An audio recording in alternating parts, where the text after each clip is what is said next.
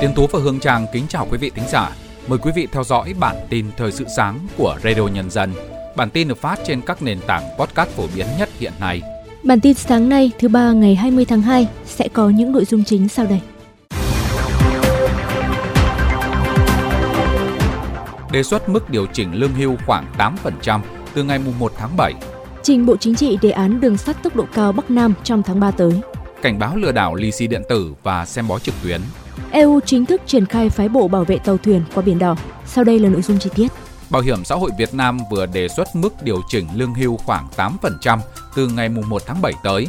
Với mức điều chỉnh đề xuất 8%, dự kiến 6 tháng cuối năm, kinh phí thực hiện điều chỉnh lương hưu, trợ cấp bảo hiểm xã hội từ ngân sách nhà nước tăng khoảng 1.900 tỷ đồng. Trước đó, trong phiên họp đầu năm mới, Bộ trưởng Bộ Lao động Thương binh và Xã hội Đào Ngọc Dung cho rằng cải cách tiền lương phải đi đôi với điều chỉnh lương hưu. Tiền lương của công chức viên chức khi cải cách tăng 23,5%, ít nhất lương hưu phải tăng 15%. Văn phòng Chính phủ vừa có văn bản thông báo kết luận của Thường trực Chính phủ tại cuộc họp về đề án chủ trương đầu tư đường sắt tốc độ cao trên trục Bắc Nam. Theo đó, Thường trực Chính phủ giao Bộ Giao thông Vận tải tiếp tục nghiên cứu kỹ lưỡng, lựa chọn phương án phù hợp tuyến đường sắt tốc độ cao trên trục Bắc Nam để lựa chọn một phương án tối ưu trình Bộ Chính trị. Sau khi lấy ý kiến, Bộ Giao thông Vận tải khẩn trương hoàn thiện đề án, trình Thường trực Chính phủ, Bộ Chính trị trong tháng 3 tới. Khẩn trương hoàn thiện báo cáo nghiên cứu tiền khả thi dự án, trình Quốc hội xem xét, quyết định chủ trương đầu tư trong năm 2024. Liên quan đến vụ tai nạn giao thông trên tuyến cao tốc Cam Lộ La Sơn khiến 3 người tử vong xảy ra vào sáng ngày 18 tháng 2, Văn phòng Bộ Giao thông Vận tải cho biết, sau vụ tai nạn có luồng ý kiến cho rằng thiết kế hạ tầng giao thông tại vị trí xảy ra tai nạn trên tuyến cao tốc này đang bộc lộ nhiều vấn đề bất cập. Cục Đường bộ Việt Nam đã vào cuộc kiểm tra, ra soát các vị trí xảy ra tai nạn trên tuyến cao tốc. Bộ Giao thông Vận tải khuyến cáo tới người dân về nguyên tắc tổ chức giao thông, tham gia giao thông trên tuyến cao tốc Cam Lộ La Sơn. Bất kỳ lái xe nào khi tham gia giao thông đều phải tuân thủ các quy định của pháp luật, chú ý quan sát khoảng cách, bảo đảm tốc độ, điều kiện vượt xe trên những đoạn đường được phép vượt. Bên cạnh đó, khi tuyến cao tốc được đưa vào vận hành khai thác, đã được nghiệm thu từ khâu thiết kế đến thi công xây dựng, bảo đảm đúng thiết kế thì mới được đưa vào khai thác. Cục An toàn Thông tin, Bộ Thông tin và Truyền thông vừa đưa ra cảnh báo về tình hình lừa đảo trực tuyến vẫn diễn ra khá phức tạp. Cụ thể, lì xì điện tử trở nên phổ biến dịp Tết Nguyên đán. Tuy nhiên, tiềm ẩn nhiều nguy cơ bị các đối tượng xấu lợi dụng để răng bẫy người dùng để lừa đảo chiếm đoạt tài sản. Cục An toàn Thông tin, Bộ Thông tin và Truyền thông khuyến cáo người dùng nên xác thực danh tính của người gửi trước khi nhận những phong bao lì xì điện tử. Cẩn trọng và tỉnh táo để nhận biết những dấu hiệu đáng ngờ trong tin nhắn. Tuyệt đối không cung cấp thông tin cá nhân, tài khoản, mật khẩu VNeID, mã xác thực OTP, thông tin căn cước công dân, tài khoản ngân hàng cho bất kỳ cá nhân tổ chức thông qua bất kỳ hình thức nào. Ngoài ra, trên các nền tảng mạng xã hội như Facebook, TikTok hay các website, hàng loạt các cá nhân giả mạo sư thầy, thầy bói. Bộ Thông tin và Truyền thông khuyến cáo người dân không nên xa đà vào hình thức tâm linh trên mạng xã hội để tránh bị lừa đảo. Sở Lao động Thương binh và Xã hội thành phố Hồ Chí Minh cho biết, sau Tết Nguyên đán đến hết tháng 3 năm 2024, thành phố cần khoảng 52.000 chỗ làm việc, trong đó tập trung ở khu vực thương mại, dịch vụ chiếm hơn 70% tổng cầu nhân lực, khu vực công nghiệp xây dựng chiếm hơn 28% và khu vực nông lâm nghiệp thủy sản chiếm gần 1%. Ở 4 ngành công nghiệp trọng yếu, nhu cầu nhân lực chiếm hơn 20% và 9 ngành dịch vụ chủ yếu chiếm hơn 59%. Sở Lao động Thương binh và Xã hội thành phố Hồ Chí Minh cũng cho biết, đến nay có hơn 98% doanh nghiệp tại các khu chế xuất, khu công nghiệp hoạt động trở lại, trên 97% công nhân tại những doanh nghiệp này trở lại nhà máy làm việc sau kỳ nghỉ Tết Nguyên đán Giáp Thìn. Tại tỉnh Đồng Nai, tối qua, Liên đoàn Lao động Đồng Nai cho biết, tính đến hết ngày 19 tháng 2, hầu hết doanh nghiệp trên địa bàn bắt đầu hoạt động trở lại. Trong ngày sản xuất đầu tiên, tỷ lệ lao động trở lại làm việc tại doanh nghiệp đạt cao, trung bình khoảng 96%. Điều này giúp doanh nghiệp ổn định sản xuất ngay từ đầu năm. Theo Liên đoàn Lao động tỉnh Đồng Nai, người lao động quay trở lại làm việc đầy đủ là tín hiệu tích cực, cho thấy công nhân không còn tâm lý nhảy việc, quyết tâm gắn bó lâu dài với doanh nghiệp. Tại thủ phủ công nghiệp Bình Dương, Sở Lao động Thương binh và Xã hội tỉnh này cho biết, đến chiều ngày 19 tháng 2, khoảng 94% doanh nghiệp đã hoạt động trở lại với 90,7% lao động làm việc. Đáng chú ý, 95,8% doanh nghiệp trong các khu công nghiệp tỉnh hoạt động trở lại sau Tết. Theo đánh giá của các ngành chức năng tỉnh Bình Dương, tình hình lao động trở lại làm việc tại doanh nghiệp trên địa bàn cơ bản ổn định do chính sách giữ chân người lao động của các doanh nghiệp tốt. Trong những ngày tới, tình hình doanh nghiệp hoạt động lao động trở lại làm việc sẽ tăng cao và cơ bản ổn định như trước Tết. Trong khi đó, Bộ Lao động Thương binh và Xã hội nhận định triển vọng thị trường lao động quý 1 của năm 2024 là 51,7 triệu người có việc làm, tăng 217.000 người so với quý 4 năm 2023. Dự báo ba ngành nghề có nhu cầu tăng việc làm là sản xuất, chế biến thực phẩm tăng 1,8%, sản xuất thiết bị điện tăng 1,6%, sản xuất da và các sản phẩm có liên quan tăng 1,6%. Cả nước có 52,5 triệu người tham gia lực lượng lao động, trong đó khoảng 51,5 triệu người có việc làm, khoảng 1,06 triệu người thất nghiệp, giảm 160.000 người so với quý 3 năm 2023. Ngày 19 tháng 2, Tòa án Nhân dân thành phố Hồ Chí Minh cho hay đã ban hành văn bản thông báo kêu gọi 5 bị cáo đang bị truy nã trong vụ án Trương Mỹ Lan và đồng phạm ra đầu thú để hưởng chính sách khoan hồng của Đảng và Nhà nước. Trường hợp các bị cáo không ra trình diện hoặc đầu thú coi như từ bỏ quyền tự bảo chữa và sẽ bị xét xử vắng mặt. Năm bị cáo bị truy nã trong vụ án Trương Mỹ Lan gồm Nguyễn Lâm Anh Vũ, cựu phó giám đốc chi nhánh Bến Thành của Ngân hàng Thương mại Cổ phần Sài Gòn SCB, Trầm Thích Tồn, cựu thành viên hội đồng quản trị SCB, Chiêm Minh Dũng, cựu phó tổng giám đốc SCB, Nguyễn Thị Thu Sương, cựu chủ tịch hội đồng quản trị SCB, Đinh Văn Thành, cựu chủ tịch hội đồng quản trị SCB. Dự kiến vụ án sẽ được đưa ra xét xử từ ngày 5 tháng 3 và kéo dài đến ngày 29 tháng 4. Tiếp theo là các tin tức thời sự quốc tế. Chủ tịch Ủy ban châu Âu EC Ursula von der Leyen thông báo ngày 19 tháng 2, Liên minh châu Âu EU đã chính thức triển khai một phái bộ nhằm giúp bảo vệ việc vận chuyển hàng hóa tại Biển Đỏ trước các cuộc tấn công của lực lượng Houthi tại Yemen. Phái bộ mang tên Aspides sẽ gồm ít nhất 4 tàu. Đến nay, Đức, Pháp, Italia và Bỉ đã thông báo kế hoạch góp tàu cho phái bộ. Tổng chỉ huy phái bộ này sẽ là Hy Lạp, trong khi việc điều hành hoạt động kiểm soát trên thực địa sẽ do Italia đảm nhận.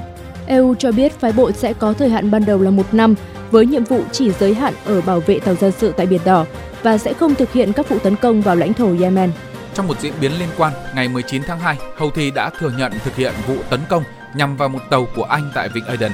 Trong tuyên bố, người phát ngôn của lực lượng Houthi, Yahya Sari nêu rõ, nhóm này đã tấn công tàu Rubima bằng tên lửa. Tàu này đang có nguy cơ bị chìm ở Vịnh Aden sau khi bị hư hại đáng kể trong vụ tấn công. Kể từ giữa tháng 11 năm 2023, lực lượng Houthi đã liên tiếp tấn công các tàu thương mại đi qua Biển Đỏ nhằm thể hiện sự ủng hộ với người Palestine trong bối cảnh xung đột giữa Israel và phong trào Hồi giáo Hamas tại giải Gaza leo thang. Các vụ tấn công của lực lượng Houthi trên Biển Đỏ làm gián đoạn hoạt động vận tải thương mại thế giới qua tuyến vận tải biển quan trọng này. Ngày 19 tháng 2, Tòa án Công lý Quốc tế, tòa án hàng đầu của Liên Hợp Quốc đã mở phiên tòa để đánh giá những hậu quả pháp lý về việc Israel thực thi chính sách và hoạt động chiếm đóng các vùng lãnh thổ của Palestine kể từ năm 1967, bao gồm Đông Jerusalem. Theo kế hoạch, phiên tòa sẽ kéo dài đến hết ngày 26 tháng 2. Các thẩm phán sẽ đánh giá những hệ quả pháp lý do các hoạt động chiếm đóng của Israel gây ra kể từ năm 1967. Dự kiến đại diện của 52 nước sẽ trình bày với thẩm phán những bằng chứng liên quan. Mỹ, Nga, Trung Quốc, Nam Phi và Ai Cập nằm trong số các nước tham gia phiên tòa. Ngày 19 tháng 2, Bộ trưởng Cơ sở Hạ tầng Ukraine Oleksandr Kubrakov cho rằng việc những người biểu tình Ba Lan phong tỏa biên giới với nước này nguy cơ gây ra mối đe dọa trực tiếp đối với an ninh của Ukraine. Trong tuyên bố trên mạng xã hội Facebook, Bộ trưởng Kubrakov cho biết 6 cửa khẩu giữa Ukraine và Ba Lan đang bị phong tỏa bên phía Ba Lan. Ông Kubrakov nhấn mạnh việc biên giới Ukraine-Ba Lan bị phong tỏa sẽ gây ra những hậu quả nghiêm trọng cho hai bên. Trong nhiều tuần qua, các tài xế xe tải và nông dân Ba Lan đã chặn các xe tải chở hàng của Ukraine không cho qua biên giới vào Ba Lan để phản đối điều mà họ cho là cạnh tranh không công bằng. Dự kiến tình hình có thể căng thẳng hơn vào ngày 20 tháng 2 khi nông dân Ba Lan kêu gọi phong tỏa hoàn toàn biên giới với Ukraine. Tương tự Ba Lan, ngày 19 tháng 2, nông dân Séc đã tiến hành cuộc biểu tình quy mô lớn nhằm phản đối thỏa thuận xanh của Liên minh châu Âu EU, cho rằng thỏa thuận này tạo gánh nặng cho nông dân, khiến sản phẩm nông nghiệp trở nên đắt đỏ hơn và mất tính cạnh tranh.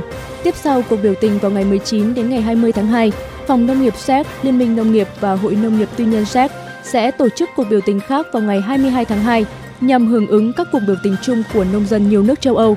Dự kiến nông dân Séc cùng nông dân hàng loạt nước Trung và Đông Âu như Slovakia, Ba Lan, Hungary, Romania, Bulgaria, Slovenia, Croatia, Litva và Latvia sẽ tham gia các cuộc biểu tình này.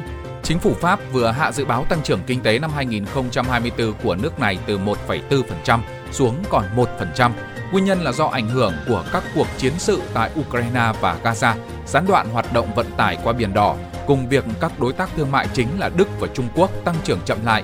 Trước đó, Ngân hàng Trung ương Pháp dự kiến kinh tế nước này sẽ tăng trưởng gần 0,9% trong năm nay. Quỹ tiền tệ quốc tế IMF đưa ra dự báo 1% và Tổ chức Hợp tác và Phát triển Kinh tế OECD dự báo mức tăng trưởng 0,6%.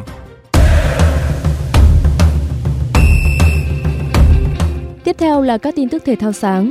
Theo Mirror, huấn luyện viên Pep Guardiola nói riêng và lãnh đạo Man City nói chung rất vui vì Real Madrid sắp chiêu mộ được Mbappe từ Paris Saint-Germain. Bởi lẽ sau khi ký hợp đồng với thủ quân đội tuyệt Pháp, Real Madrid có thể sẽ từ bỏ kế hoạch mua Haaland ở phiên chợ hè năm nay. Nhờ đó, The Citizen có thể giữ chân tuyển thủ Na Uy. Kylian Mbappe sẽ trở thành cầu thủ đầu tiên được ra mắt ở sân vận động Bernabeu mới. Nguồn tin này khẳng định tuyển thủ Pháp đã ký hợp đồng 5 năm và sẽ chính thức trở thành người của Real vào ngày 1 tháng 7 năm 2024. Theo AS, Barcelona sẽ thi đấu theo hệ thống 4 tiền vệ ở trận lượt đi vòng 1/8 Champions League với Napoli vào ngày 22 tháng 2 tới. Nguồn tin này cho biết huấn luyện viên Xavi sẽ bố trí Inigo Martinez đá chính ở chuyến làm khách tại Italia. Theo chuyên gia săn tin chuyển nhượng Fabrizio Romano, Liên đoàn bóng đá Slovakia đã sẵn sàng để ông Francesco Canzona trở lại Napoli thay thế huấn luyện viên Walter Mazzari.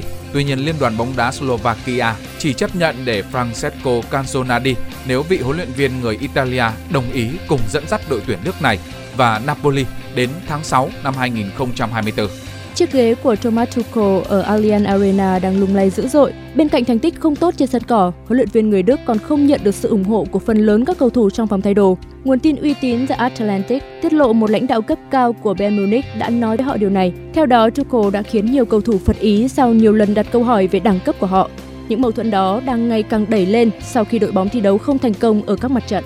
Tối qua tại thành phố Hồ Chí Minh đã diễn ra lễ trao giải thưởng quả bóng vàng Việt Nam 2023 từ danh sách rút gọn top 5 đề cử quả bóng vàng nữ gồm Nguyễn Thị Thanh Nhã, Huỳnh Như, Trần Thị Kim Thanh, Nguyễn Thị Bích Thủy, Phạm Hải Yến. Ban tổ chức đã trao quả bóng vàng nữ cho thủ môn Trần Thị Kim Thanh. Ở hạng mục quả bóng vàng nam, ban tổ chức đã trao cho cầu thủ Nguyễn Hoàng Đức, câu lạc bộ thể công Việt Theo. Giữa bộn bề công việc, giữa những áp lực của cuộc sống, đôi khi chúng ta bỏ lỡ những dòng thông tin hữu ích trong ngày Hãy để Radio Nhân dân giúp bạn tiếp cận với những thông tin để mỗi phút chúng ta không bỏ qua bất cứ một thông tin quý giá nào. Bật Radio Nhân dân vào mỗi buổi sáng và chiều trên các nền tảng số hiện đại nhất để cập nhật những tin tức chính xác và hữu ích.